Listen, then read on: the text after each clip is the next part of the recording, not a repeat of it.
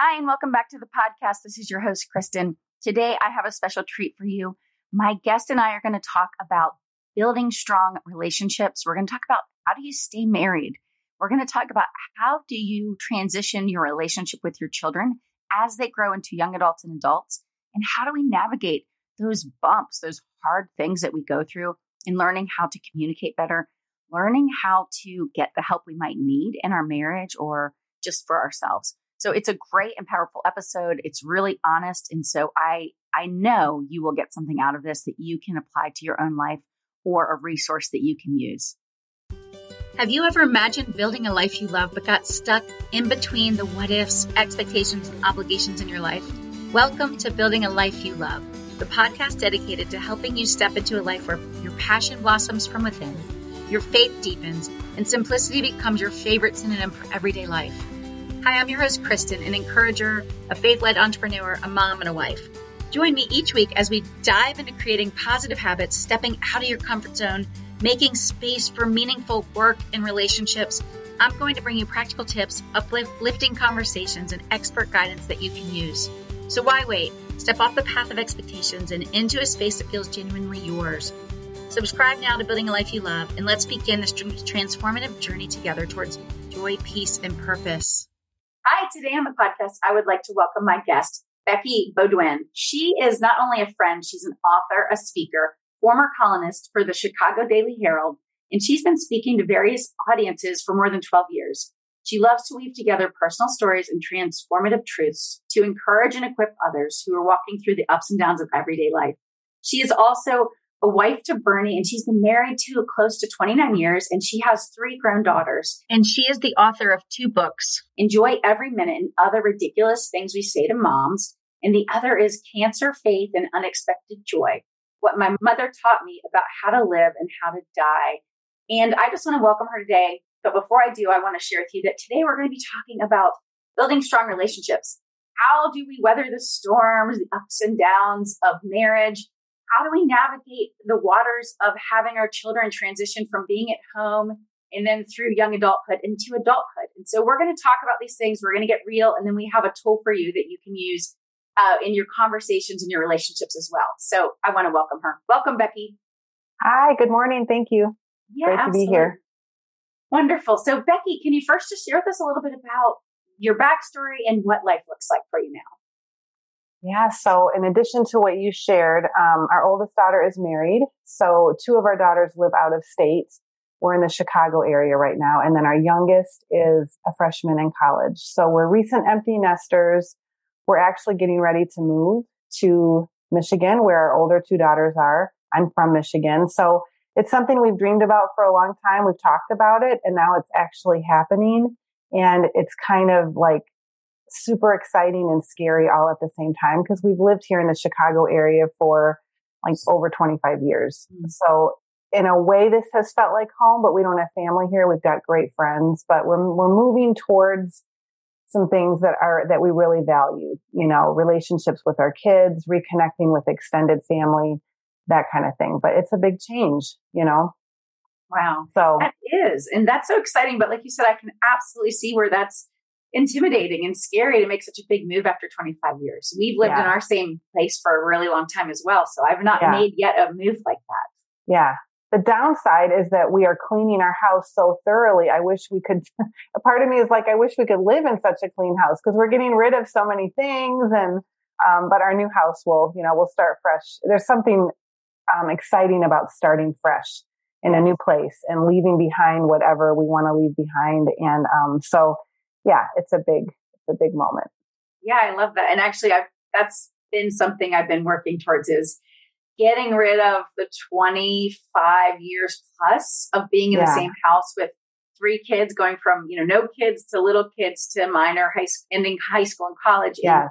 And we have so much stuff. Like I, I mean, I donate stuff every month, but it's not yeah. enough. We need to do yeah. like a purge as if we were going to move. And so I mm-hmm. absolutely know what you're talking about. And yeah. You're so right because in my future home, I want to be much more minimalistic, right? Yes. I want to get rid of all the extra that I don't really need anymore. Yeah. Yes. So good. So, okay. So tell us, let, let's dig into marriage. We've both been married. I've been married to almost 25 years. This summer will be 25, and you're you're hitting around 29. Mm-hmm. So let's just dig in for a few minutes about what that looks like and what that takes to stay married. You know, in yeah. this time, um, you know, in the time we we now live in. Yeah. So what I guess what would you share with us as to what have you found or have has allowed you to stay in your marriage and to keep working on your marriage to show up and choose each other? That's a great question. Um, you know, so uh, first of all, everything really that I talk about in my speaking and my writing, it's all the stuff, all of the topics that I need help with first. So it's all the work that I've done and that we've done in our marriage and our family. And then I just naturally, you know, speak on that and write about that. So Bernie and I were involved in marriage ministry. We still are for like over 20 years. So not only have we gotten a lot of help for our marriage, but we learn a lot just walking alongside other couples who are experiencing similar challenges that we've had, but also, you know, things that we maybe haven't gone through. So there's a lot of richness comes from just doing life with other couples. Mm. Um, but I love that question about staying married because I've thought about writing a book that's called Stay Still Married. Right, like how, yes. like the, the art of persevering in marriage because and everyone is different. You know, we always heard the first couple years of marriage were the hardest. That was not true for us. We had right. a few very, I would say, pretty easy first couple years, and then for us, things got really hard. Maybe like around year seven, eight, nine, ten. Like those years were brutal. And we hit places in our marriage where I remember thinking, this is where people walk away. This is where people call it quits and say, we just irreconcilable differences. Like we can't. And for us, and I think for um, for a lot of people, especially Christians, I had an expectation going into marriage that, well, we love each other. We're Christians. So we should be really good at this. right. We should be able to have a great marriage because, you know, of those two things. And what I found is that for both of us, we brought baggage into our marriage mm-hmm. from the families that we grew up in. And it's not to bash our parents because now we're parents. And I know for a fact that our adult daughters are doing some counseling and I'm sure they're talking about ways that, you know, things in our home shaped them and things that they need some help with. So nobody is perfect. It's not about blaming your parents, but it's about understanding how your past is impacting your present. And so we, we got a lot of help. We went to counseling. We joined this marriage workshop at our former church. We learned a lot about family of origin issues, how to communicate, how to resolve conflict and work through conflict and really what to do with the gap that we have. And when I talk about that gap, we grew up with it. Our parents, my parents were strong Christians, but there was this big gap between what we talked about in church and what I knew we believed in our faith, but what actually happened in our home during the week. And people didn't know. Nobody knew how much my parents were struggling. They didn't know about the out of control anger and even some of the abuse that was happening in our home. So that was really confusing for me as a child. And I was devastated to find that we had a gap in our own marriage when we hit those years seven, eight, nine, ten. And that's our brokenness. That, and then, so really, I think how do you stay married is you acknowledge that gap. You acknowledge those growth areas and you get the help that you need. Yeah, absolutely. That's so good. And I think one of the things that was coming up for me is you know, because my husband and I have very different ways we approach our faith. Well, I'll just say that he's a very much more quiet, private person, you know, about a lot of things. And so for him, he's not very comfortable talking about certain things, even with me, right? So that's, we both have our areas as all of us to work on, right? And so mm-hmm. for me, I'm the one that kind of wants to like go at something and he, that doesn't make him comfortable. And so one, one of the things I've found is for me, it's what is my mind? I mean, both of our, but what is my mindset and what's my perspective?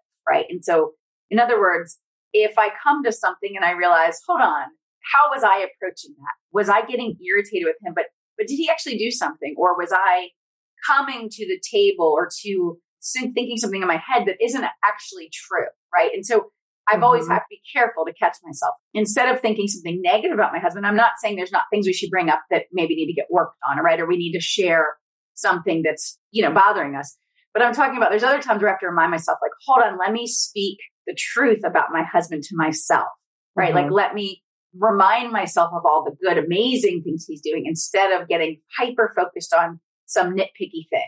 And so Yeah. for me, a lot of times it's the mindset work, you know, that either of us or both of us have to do, but especially I do to make sure I'm reminding myself, just like when we think of ourselves or of God, I have to remind myself of all the good things that are going on in our marriage. It doesn't mean there's not things to work on, right? I'm not, I'm not trying to brush that under the rug.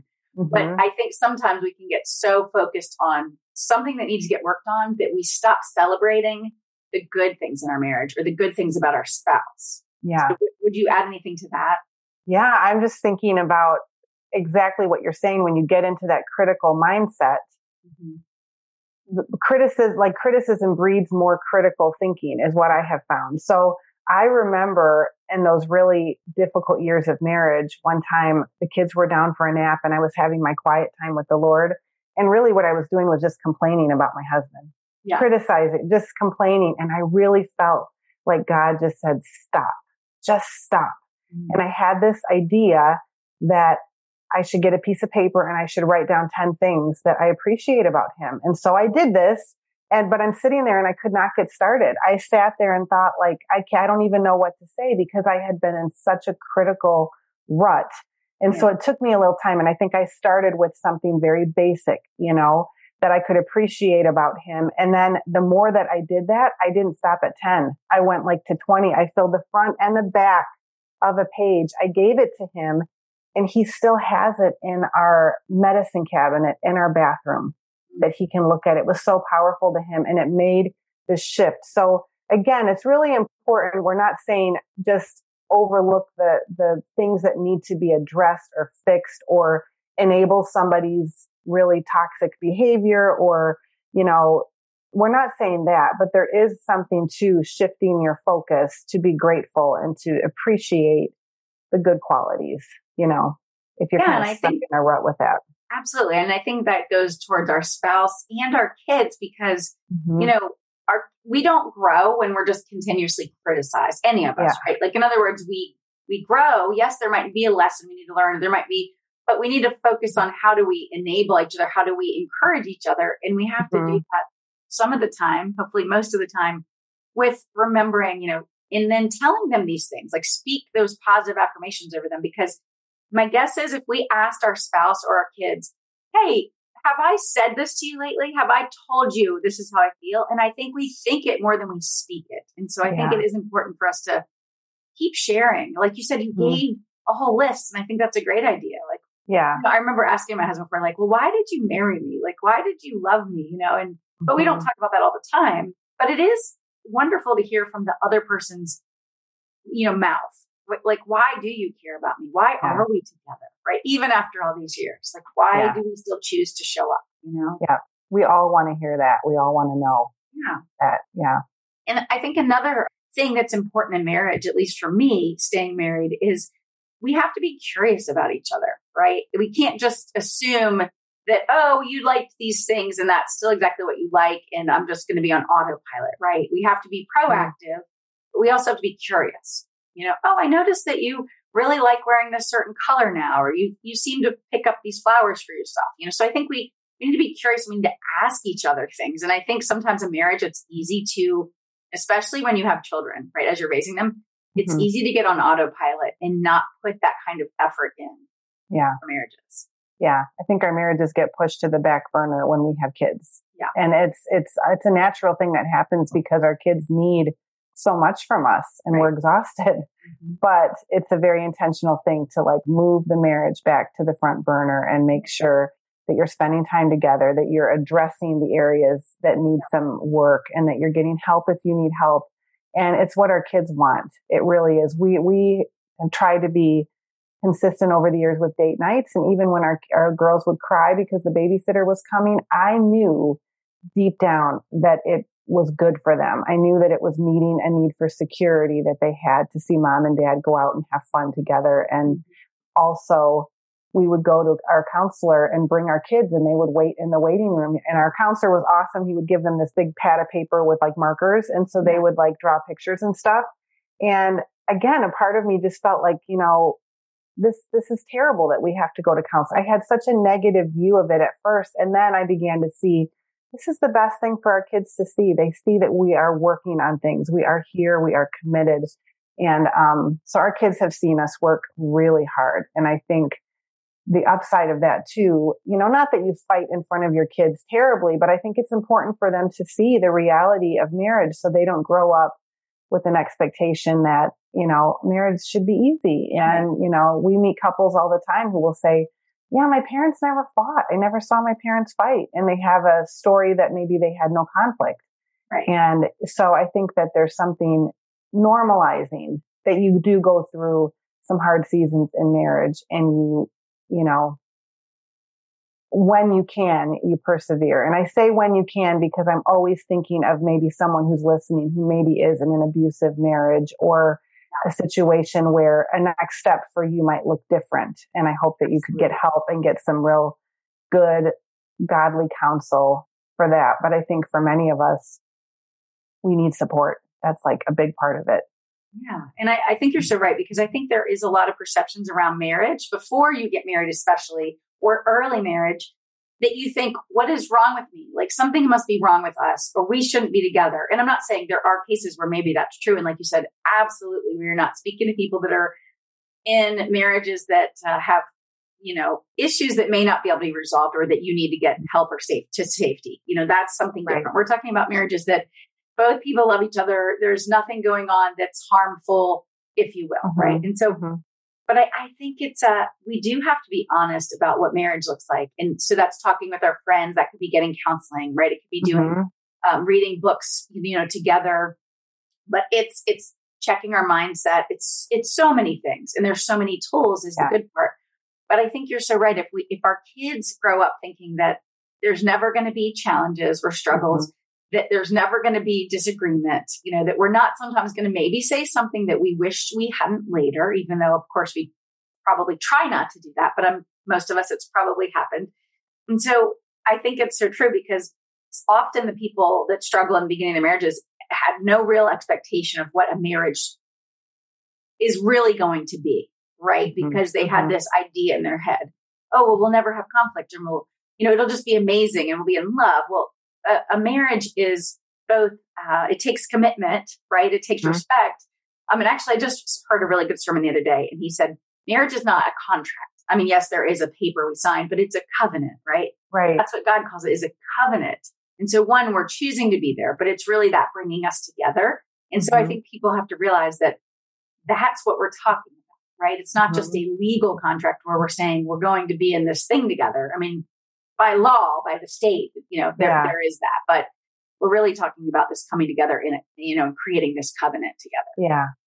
I love that. And I think that in God bringing us together, I mean, I, will be honest, in those really hard years in our marriage, we went through a couple really hard seasons, I would say. Mm-hmm. But I remember just crying out to God and saying, like, we are the worst possible combination of people you could have put together because my husband has, you know, he was having all this anger at that time and I couldn't handle it because I'd grown up in a home where anger was not expressed in a healthy way. Mm. So I was getting triggered left and right. I would, he would get angry. I would withdraw. He would kind of pursue me because he couldn't stand the way it felt to be in a fight with me. He wanted to solve it. And I just was like, what were you thinking? You know, we're the worst combination you could have put together. And now I realize that what it really was was a chance for both of us to grow and to be healed from a lot of the wounds that we had and now we're in such a great season. I'm so grateful that we, as we enter this empty nest season, that we have each other and that we're going through it together. And I'm aware of the people that I know who in this season have gone through divorces or are right now realizing we have nothing in common where everything was about the kids and now the kids are gone and we just don't love each other anymore and they're going through divorces. And so it's, I just, am so glad that we got the help that we needed, that we fought for what was so important to us and that we've grown together because that's really what we've done. I feel like we grew up together. Right. we've grown a lot together.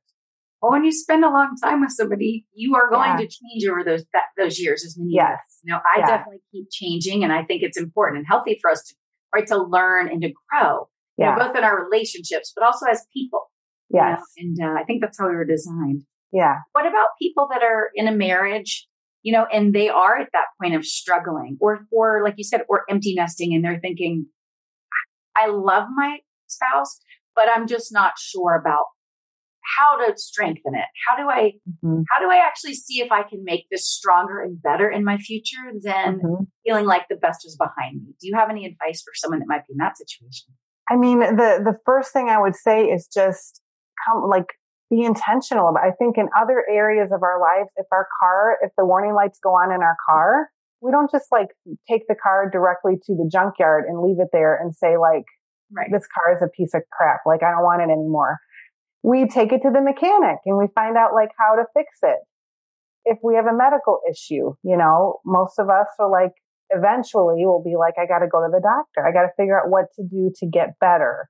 And so I think in relationships, and it's not just marriage, it can be in friendships or there's so many broken relationships. So it's okay, let's again, let's put this back on the front burner. What can we do? For some couples, it might just be reconnecting. Like maybe there's still something there that's really good and they just need to make time for each other and make that a priority.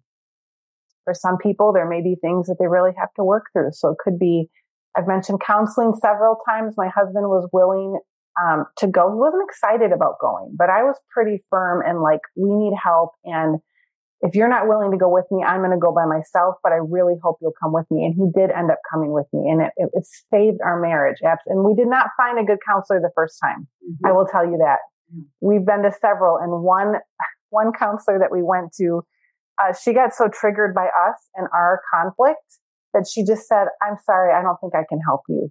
Wow. And that was a moment of like, oh my gosh, if she can't help us, like we are, you know, and but we didn't stop. I asked another friend and she said, try this guy. He's been, he's, I know he's a counselor and, you know, I've heard really good things about him. And we went to him. Mm-hmm. And again, we were like fighting in his office. We had so much energy around like these conflicts we were having. And he listened and then he looked at us and said, my wife and I have gone through something really similar. I can help you. So it's not giving up. It's if you try a counselor and it doesn't work, try somebody else, you know? And there's a lot of, you know, I don't want to say a lot of marriage ministries because I think it's something that's really lacking in the church right now.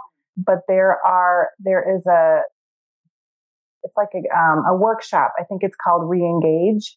And I want to look into it more because we're moving to Michigan and I want, to, so I haven't looked it up and looked at it closely, but joining a marriage workshop at church or even going to a marriage conference or something like that, or sometimes they have marriage mentor ministries in a church where you could just meet with another couple. Mm-hmm. But getting some people around you that are also looking to strengthen their marriages can be great, especially if you have a spouse that doesn't really want to go to counseling. That can be another thing that could be really good absolutely. Years ago when our kids were much younger i remember we uh, we went to a series that was at a church. It wasn't even our church. It was like yeah. you know but they were offering this marriage series and you know it was friday nights. Uh, maybe it was six weeks. I don't recall exactly how long. But you you know the first part of it was with all the other couples you know at the church and the kids you know had they got to play and have pizza and, and have childcare there so the first part of the evening was a short video and then getting in groups with the couples, you know, and talking yep. through it. And then the last half was because it was geared towards, you know, family, mm-hmm. couples with young kids. You went to dinner by yourselves, just the two of you.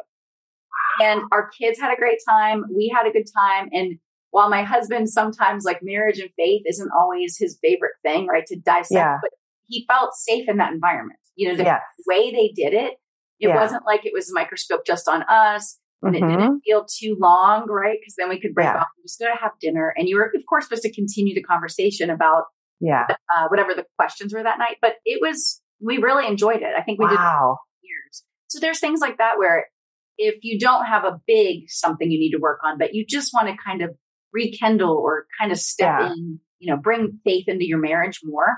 Mm-hmm. That was a great kind of segue for us just ask some of the things with that, you know, because if I go to my husband and say like, oh, here, read this whole book, he's not, he just isn't going to do it. It's just right. not his, it's just not his thing. Right. And so yeah. something like that, it was bite sized. So for mm-hmm. him, that worked really well for us. You know, those yeah. conversations. Yeah. There's so many, uh, tools. There's so many, there's so yeah. much content out there. And like you said, there's people that are ready to try to help guide you. Yeah. Uh, in one, I saw this data point the other day and I might not have the number exactly right, that they said, and this is something still in my own marriage, it's not something we do all the time. You know, I'd like it to be more, but couples that pray together, more of them stay together. I think it was mm-hmm. something like couples that pray together, it's some number like it's less than one couple out of 10 or something like that that end up not staying together. So most of the mm-hmm. couples that have prayer in their marriage stay together mm-hmm. more than the couples that don't don't don't do that at all. Yeah. So just bringing wow. God into your marriage, you know, is yeah. Important. Even if it's uncomfortable for you. Yeah. At this point, it's something I think to slowly explore, try to add in a little bit of. Yeah. I love that. And I think when you say that, it's like, that's an old thing, like couples who pray together, stay together. Right. And I, it's kind of always rubbed me a little wrong because my family, I feel like my fam, my parents were Christians. They did not stay together, but I don't know that they prayed together. When you said that, what I thought of is vulnerability. When you pray right. with somebody, Absolutely. It's one of the most vulnerable things you can do. And um, so I love that. And I think when my husband and I do pray together, and we need to get into a habit of it because sometimes yeah. if we're not doing it, that becomes a habit too. But um, that's so powerful. Mm-hmm. And one thing I would say is if you're like, oh, I can't, I don't think my spouse would ever want to be willing to pray out loud with me. Some people are just like, I, I never yeah. can pray out loud something that you can do with your spouse and with your kids. And it's such a great way to connect is just ask them, how can I pray for you today? And it brings in that vulnerability where you can pray for them, but they will tell you something that they're struggling with, maybe something that's coming up that they're anxious about. And it's a way of connecting. And that has worked really well for my college aged and adult kids. If I want to know right. like, Hey, how are you? I just get a, I'm fine, you know, but if I say, how can I pray for you today? I'll almost always get something much deeper and it's a way of connecting as well. So I yeah, and look, you know, I'm not the first to say like, ooh, because like I said, my husband and I, that is an area that we we have different viewpoints, right, on how we yeah. experience and share our faith. Mm-hmm. And so while we might, you know, pray at dinner or like say prayer, it, it, that is a harder area for us. Like that's we're still a work in progress, right? And yes. so I would just encourage you, like, I get it. For a lot of people, that's not how either you were raised or you're not comfortable, you know, mm-hmm. doing that out. So I think your idea um, is a great suggestion. And I even have books, you know, like couples devotionals, one a week. So yeah. it might be that I just take a picture of it and I just send it to my husband and say, you know, I'm I'm going through this because he may or may mm-hmm. not want to, right? And mm-hmm. just send it to them because sometimes people just want to process it on their own time. Yes. But I think you're totally right. It's about vulnerability and it's about having deep, honest conversations. Uh, and prayer allows us to do that. And of course, there's mm-hmm. a power in praying you know, more than one of us together. So right. you know, it could be with friends. It doesn't have to be your spouse. But yeah, I thought that was a really interesting data point. Mm-hmm. So let me ask you this: uh, What about? Let's dig in for a minute about uh, having you know young adult children and what that looks like. You know, we've definitely uh, we've had our you know challenges and our ups and downs with that, yes. and uh, I feel like we're at an okay place. You know, there's still some things that we're working through with our with some of our kids, yeah. especially since COVID. But um, just what would you say about building strong relationships? You know, foundationally there. What have you? Yeah. Well, same. We we have had some real struggles as well as our. You know, I have struggled more than I ever anticipated. I didn't really think about what it would be like to have my kids grow up and leave home, yeah. and that tearing away, and that um, you know, just.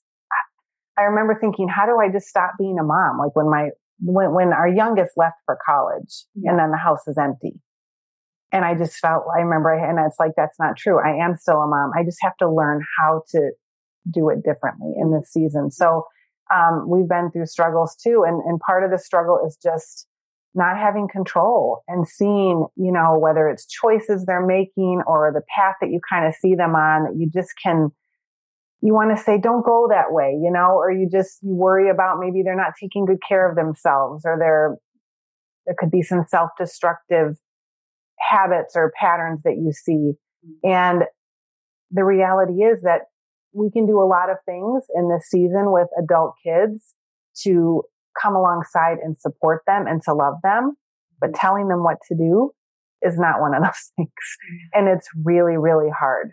So for me, I mean, even in church on Sunday, I just oftentimes when we're singing worship songs, I'm just turning those into prayers and praying for my kids. Mm-hmm. And I remember just thinking my kids are in process just because they're not where I would like to see them right now, whether it's in their in their life with their, you know, job or their career, or maybe you have a child that is getting a little older and is not married yet, or maybe they're married but they don't have kids and you don't know if they're going to, or maybe spiritually you're you you're not really happy with what you're seeing maybe there's an addiction that you're noticing or something that is concerning to you so whatever it is I just keep thinking like they're not, they're still in process. Mm-hmm. And I just thought, you know, our job right now is to not mess up our relationships with them as we are mm-hmm. struggling. Mm-hmm. Yeah. You know, like to not step in and try to control, to not criticize. It can be difficult when there's something that does need to be addressed, like if there's an addiction or if there's some sort of abusive behavior or something like that. Then even with that, it's showing up and being able to have hard conversations, but at the same time, continue to recognize that you can't tell them or make them do something that they had. So I have found prayer to be an absolutely incredible, powerful tool in this season. As I bring it to God and I pray specifically, I've seen God change hearts and create a desire in them to do something that would be a good next step. It's been incredible to me. So fo- shifting the focus from telling them what to do to, you know, to being more of a consultant or a coach if they're open to that, but going to God and just growing in, in my trust with him and, yeah. and figuring out why is it so hard for me to trust him. Absolutely. I mean, we've definitely gone through lots of the types of things that you mentioned yep. you know, in our with our own family. And for me, absolutely, prayer is a big part of it. I know mm-hmm. some of the things that uh, happened or didn't happen, if you will, are hundred percent that God was intervening. Yeah. And then the other thing is, is I think it's you're so right. It's we have to be careful not to criticize too much mm-hmm. because we need to have conversation, but not mm-hmm. too much, right? Like you said, if, if it's conversations trying to tell them, Instead mm-hmm. of we just need to be developing our relationship with them in this new place. Yeah. And so for me, I, I still have all three kids at home, even though two are adults and one's finishing high school because they're both co- they're both in college or, or finishing college. But you know, one of the things they love doing is playing games, and so that's still one way that we can connect. It's not the only way. Yeah. Right? They will also a lot of times go to dinner with us or do something like that, but I have to meet them where they're at. Yeah. And so I think it's important to remember that. And like you said, you can't it is changing, right? They are now adults. I mean, mine are still at home, but I still have to, like you said, I can't, you can't just be critical all the time and expect that, that you're going to build on that. Yeah. Anything else you just want to share about, you know, building strong relationships with our adult or young adult children? I think a couple of the things I remind myself of as I see things that are concerning, as I sometimes feel hopeless or I feel despair because my kids mm-hmm. are, you know, it looks like they're not okay in certain areas is I'll just say, like what I told you, they're, they're still in process. God is still working. And I'll tell myself a lot also, their story's not over. 100%.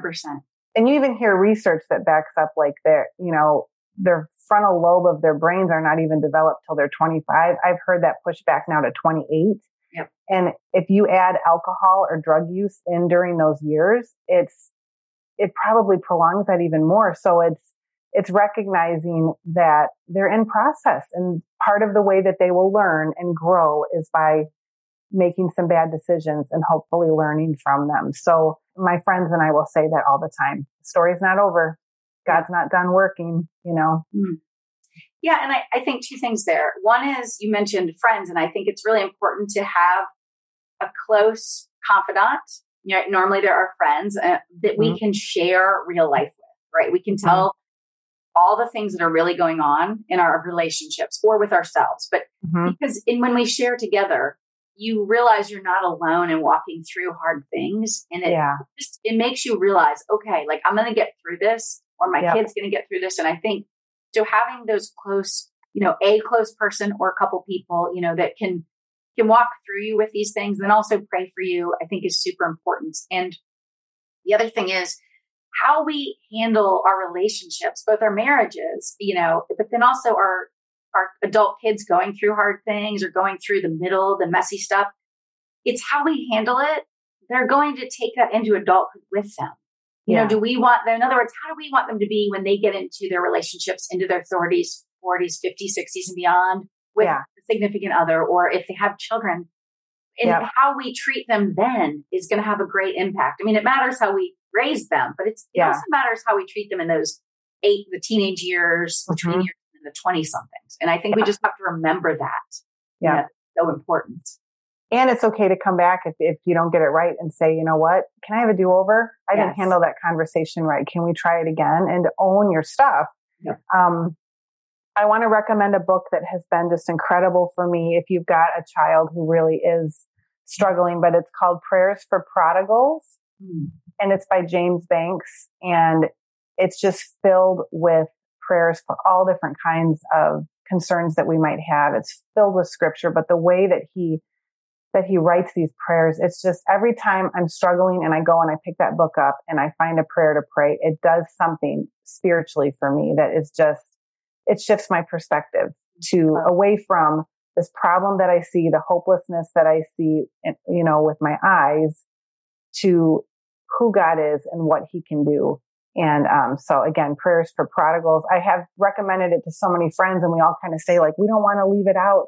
Like we don't want our kids to see that we think they're a prodigal. So my one friend, I said, get a pretty piece of paper and like make a book cover and just right. put something over the front of it. But you, you know, you've got to get this book. So, um, yeah. And I think communication is such a big part of that. And that's what the empathic dialogue wheel is so great for mm-hmm. is processing through our emotions and our thoughts and a lot of the a lot of the stuff that if we just off the cuff kind of go into a conversation and we're reactive we can do some damage that's like really hard to undo.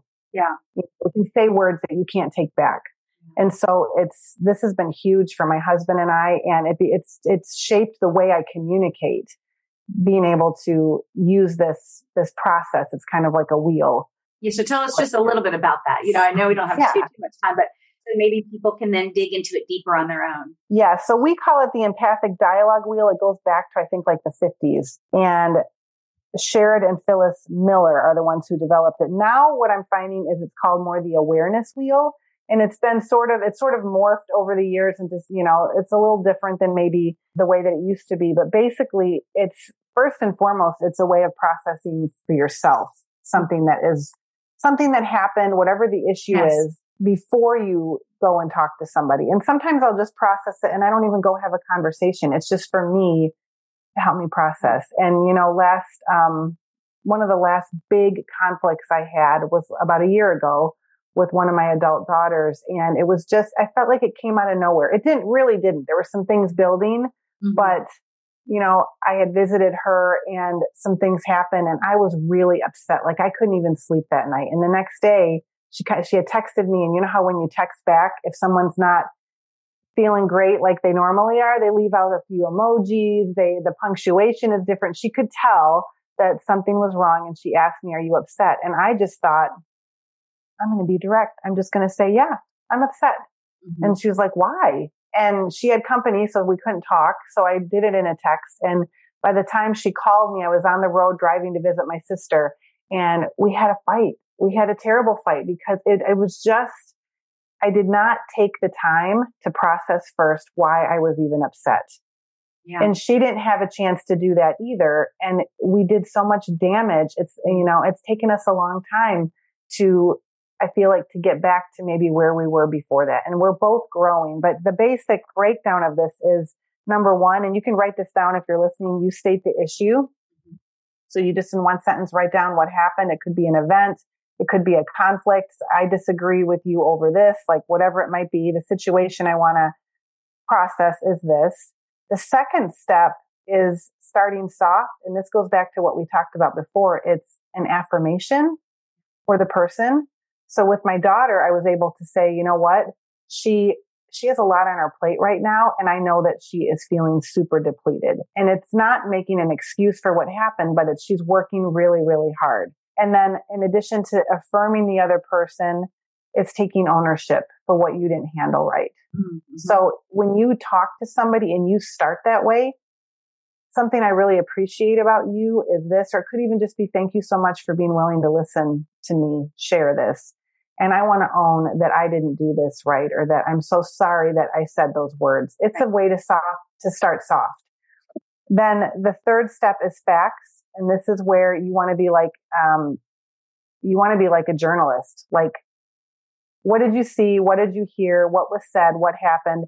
If the other person is already going to come back and kind of argue that that's not a fact, it's probably not a fact. Like you can't say the fact is you were really selfish. Right. That's actually not a fact. The fact might be you did this behavior and the way that I'm judging you is that you're selfish. So you have to stick with what happened only, just the facts. Then the, the number four is your feelings and you want to stick with just the, there's six or seven main feelings.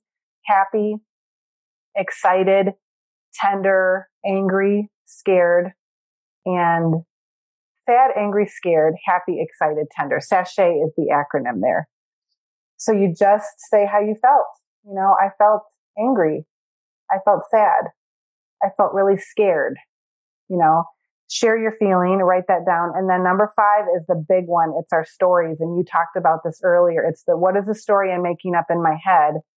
What are my thoughts? What are my judgments or my opinions about this? And again, that's where you're thinking, yes. you're so selfish. Yeah. That was so rude of you to do that. You don't care about me. Mm-hmm. You know, you're not being respectful. Those are all judgments. They're not facts. And when you use the language, the story I'm making up about you is, mm, yeah. right away take down the defensiveness because you're not saying it like it's a fact. Yeah. Nobody wants to be labeled as being a selfish person or an immature person. So when you, when you kind of, you know, encompass that in something like the story I'm telling myself about you is you're immature, you're right mm-hmm. away saying, I might be right, I might be wrong. Right. It's a story. It's my perception. Right. Exactly. Yeah. And sometimes our stories are about us. The story I tell myself about me is that I'm a difficult person to live with or I'm not, you know, deserving of being respected or whatever it might be. And then number six is our desires and needs. I heard this the other day. Um, and then I read it again this morning. Expectations without communication lead to conflict. So it's the desire and the need and the need you got to be really clear on this. It's not a demand. So especially in marriage, right. it's not, I need you to fill in the blank. It's, I'm aware that my need, I have a need for connection or I have a need for appreciation. There's identity needs. Yeah. And there are intimacy needs. And I'm going to just share a couple of these because people have a hard time figuring out what they need. Again, it's not a demand on the other person. So intimacy needs would look like affection, attention, comfort, security, support, connection, or safety. Mm-hmm. And then identity needs would be more like acceptance, approval, appreciation, encouragement, respect, validation. And again, in marriage, it's not, you know, I have a need for affection or whatever. So I need you to every single day kiss me or hug me or we need to have sex or whatever it might be. It's not a demand. You're just voicing what your desire or your need is. And what this does is this wheel creates safety so that you can share and be vulnerable and hopefully minimize the defensiveness. And then the final step is action or next steps. And that's about me. Next time I will seek to do this differently. Or in a marriage, you could say, I, I would love it if next time we could maybe do this, or maybe if you're talking about your financial situation, maybe it's, I'd love for us to sit down and come up with a budget. So it's your, again, it's an action step that you can take. But what we find is that action, you might think it's all about solving the conflict, but this is really about just listening and understanding the other person. And when you do this in marriage, each person gets a chance to go through their wheel and talk the entire time and the other person is just listening and repeating back what they hear asking clarifying questions but you're not debating anything and then the other person gets a chance. But you always want to write it out first. And so it's it can be used multiple ways. As a personal reflection tool as a way to help you prepare for a conversation and it, it can be used with two people doing it and then taking turns and being able to share through something so powerful. So let me ask you, when you first started applying this tool to your own, let's just say marriage as the example. Yeah. Was your husband on board to try it right away? Because I can imagine, right, someone going to their significant yeah. other with like, oh, here's the sheet. I printed it out for you. Like we had an argument or something and I want to you to do this and I'm going to do this. But they're thinking, yeah. so like, how did that work? What did that look For us, it was really, we were really, um, fortunate because we learned this in the marriage workshop that we were in and so we had the safety of doing it there. Right. You know, they taught each step in depth. And then even as leaders, when we were table leaders, we would have time where we could go and we would talk through a conflict and we would have a coach there listening to us who could kind of be a third person just to listen, make sure we didn't go off the rails because right. we had hard stuff we were talking through. So for us, that was a real benefit that it was presented to mm-hmm. us in a marriage workshop where we were both there. If you, you know, I, yeah, I think, I think learning it really well and trying it yourself first right. would be a first step because if you go to your, your husband, let's say, and say, Oh my gosh, I learned this tool you know, I looked it up. I even have a handout that I don't know if we could link it in the mm-hmm. comments, but I have this as a handout. I've been using this and it's really helping me and it's really, and I'm wondering if I could share it with you. You know, that, that would be better than just saying, here, read this or, you know, do this yourself. But to be able to say, I've tried this and it's really good. I think this could be helpful for us. And it is different. Doing the reflective listening feels weird because you're kind of it's like going through the drive through and ordering and then they repeat your order back to you and then you get a chance to correct it if they got it wrong. That's kind of what reflective listening is. Yeah. And it can feel awkward. Like, so what I heard you say is you felt sad when blah, blah, blah, but it's really important to do that because you're just making sure that you got it right, that you heard it right. And if sometimes my husband might say something to me that's kind of a little abrasive or whatever, I found that if I can, if I can use that even just in the moment and say, so what I just heard you say is this, this, and this. Is that right? It gives him a chance to say, no, that's not really how I wanted to say it. Let me try it again. Right. So you can use all the parts of this in just normal everyday conversation yeah. as well. But for big stuff, I wish after that conflict with my daughter, I processed it with my therapist. We went back and we did some repair work but I came away from that thinking what I want to learn to do is next time I'm upset, like really upset, and someone says, Are you mad at me? What I want to say is, you know what? I feel upset, but I'm not really sure yet what that's all about. I need to take some time to process mm-hmm. it. Yeah. But I love you. You are so important to me. And I promise I will come back and talk to you if there's something there that I need to talk about. Mm-hmm. And to just so good. Take the time. Yeah, and I think that yeah. this is a tool like learning how to communicate well with others. And part yeah. of that is learning how to table our own, like you said, like to have time to process before we explode, you know, hopefully most of the time. And it is so important in, uh, I mean, they use reflective listening in so many areas, even in mm-hmm. business, mm-hmm. but it's something most of us haven't mastered, right? Yeah. Especially in our personal or our deepest relationships. And so I think it's so important. Just even on our flight home from our last trip, my husband and I, we had a great week, you know, no conflict the whole week. But then we traveled for 24 hours on the way home. And literally, it was the last flight, two hours before we get home. And we were actually sitting uh, on each side of the aisle. So we were close okay. to each other because it was like four in the middle, and I didn't want to sit in the middle either. Yeah. I like to get up a lot. So, anyways, we're beside each other, but in the aisles in between us, he's watching stuff on his phone before we take off. And I tapped him a couple times, and usually he's like, okay, yeah, yeah, what? He takes out his earbuds. But this last time he kind of snipped and he's like, What do you want? And I was, I hadn't slept for almost 24 hours. Mm-hmm. And all of a sudden I just was so upset and I just turned and didn't, wouldn't look at him like the rest of the flight. Well, he maybe tried to grab my arm one time, but I was mad, right? Like I was just like, Are you kidding me? Like we were about to take mm-hmm. off. They told us there's gonna be turbulence. I'm already thinking like, what if I don't even get to talk? Like, you know, I'm just, I'm already yeah. in this other place in my head. Yeah. The point is, is it wasn't until we're probably landing that I'm just kind of like, well, I'm just still upset with you. And he's like, why? And of course, he's like, are you kidding me? Like, you're, but one, I get it. I was probably being very overly critical because I was very tired. I was exhausted. I couldn't sleep the yeah. whole time. But yet at the same time, he wasn't noticing. But it's like if I had just actually been able to have the forethought to say, did you mean to speak to me that way? Because mm-hmm. this is what I just took from that and it offended me. Yeah. But instead I retreated, right? And I just thought, well, either he'll come like do something about it, but he didn't. Like yeah. he didn't even have a clue and he fell asleep, right? But then I'm upset worrying about it the whole rest of the time.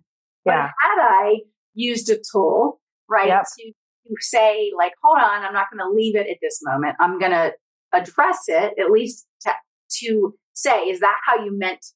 Is that what you meant? Because this is yeah. what I thought. It would have changed those last two hours in the plane for me, right? Yep. And so the point is, is these are things that if we actually practice them and we got better at them, they will yes. start becoming natural. And so I think it's yes. that was such great um, examples and such great tools. Yeah. So I really appreciate that.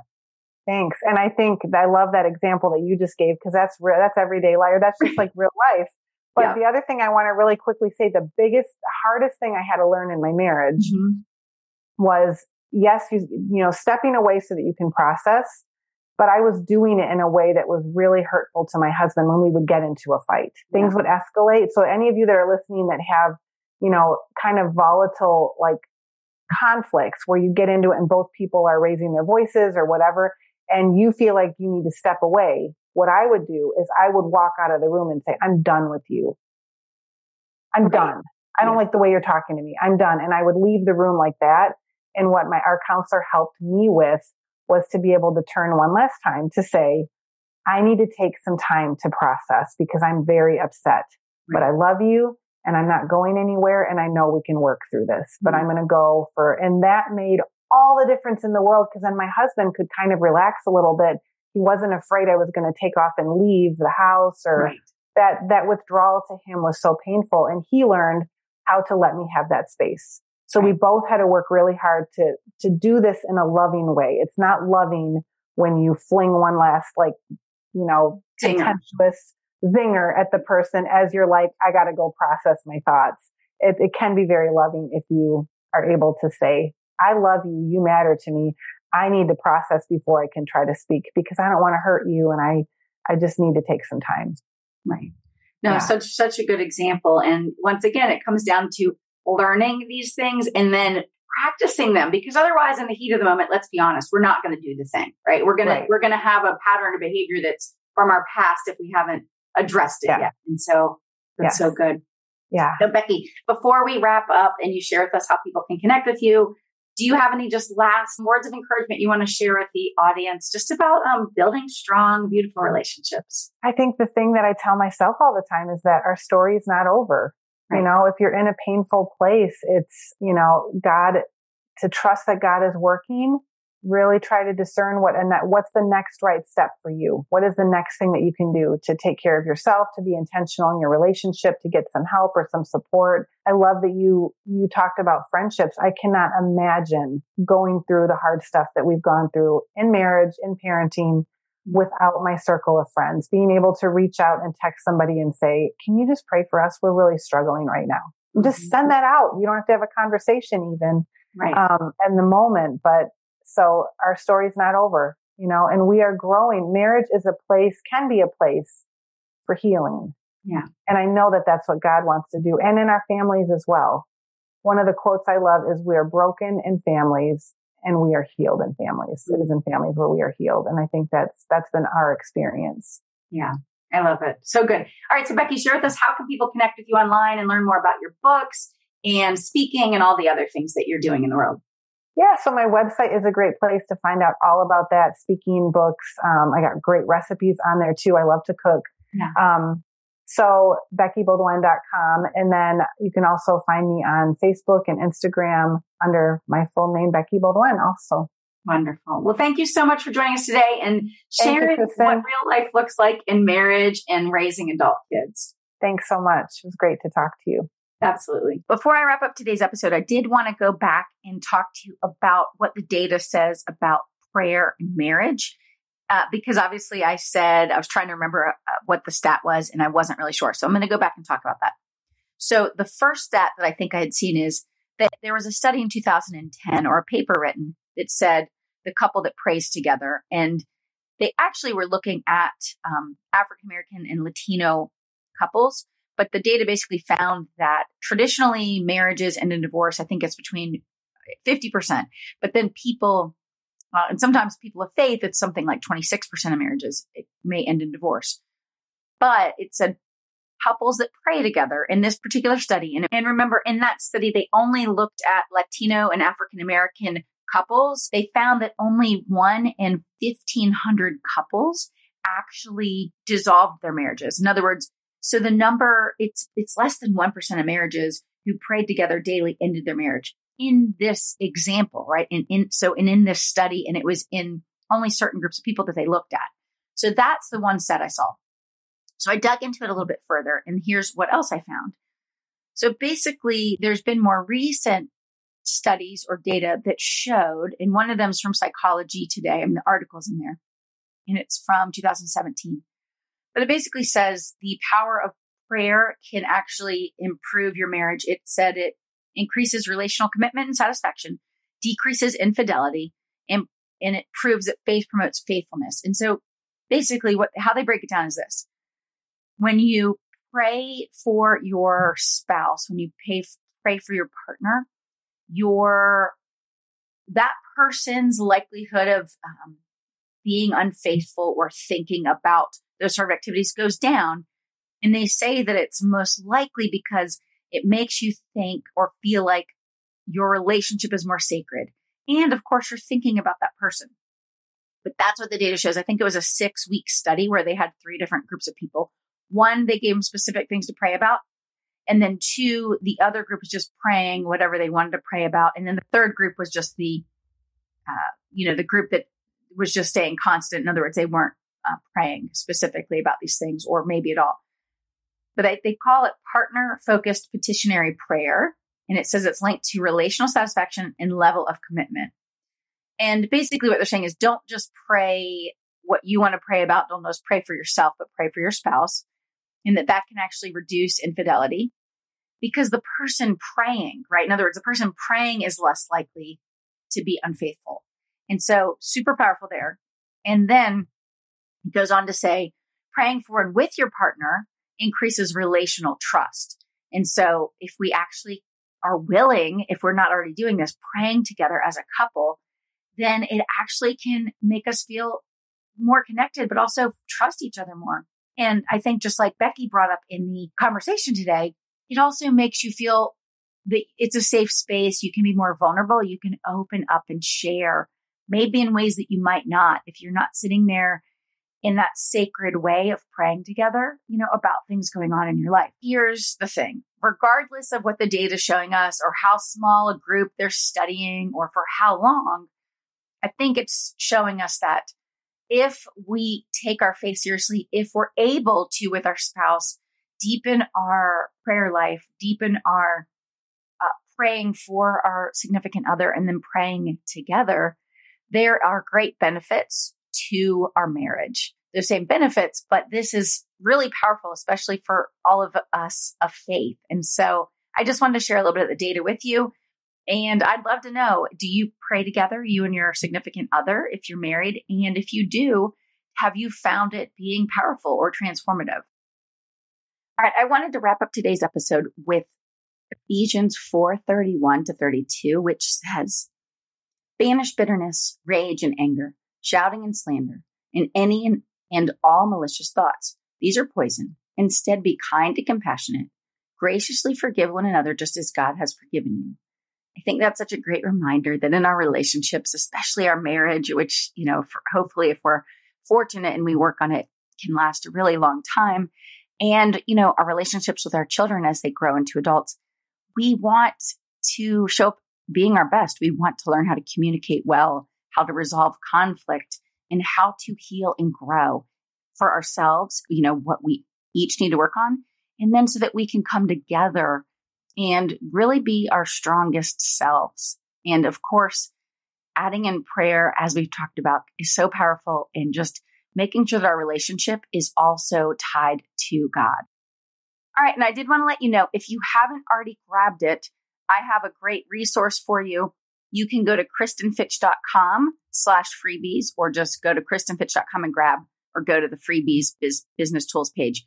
But I have two freebies for you. I have one that's called Joyful Living. It's a 15 day devotional.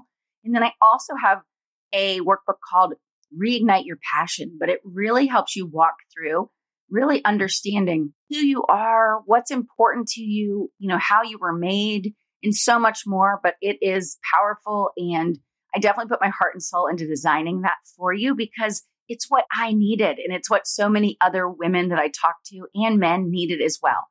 All right. Also, to grab that download that we talked about, the awareness or the dialogue wheel, check the show notes. There'll be a link to that. And there's also a link to, of course, all of Becky's stuff. And then there's a link to the book that she mentioned as well. So go to the show notes and go click those links if any of that is of interest to you. And thanks again for listening in.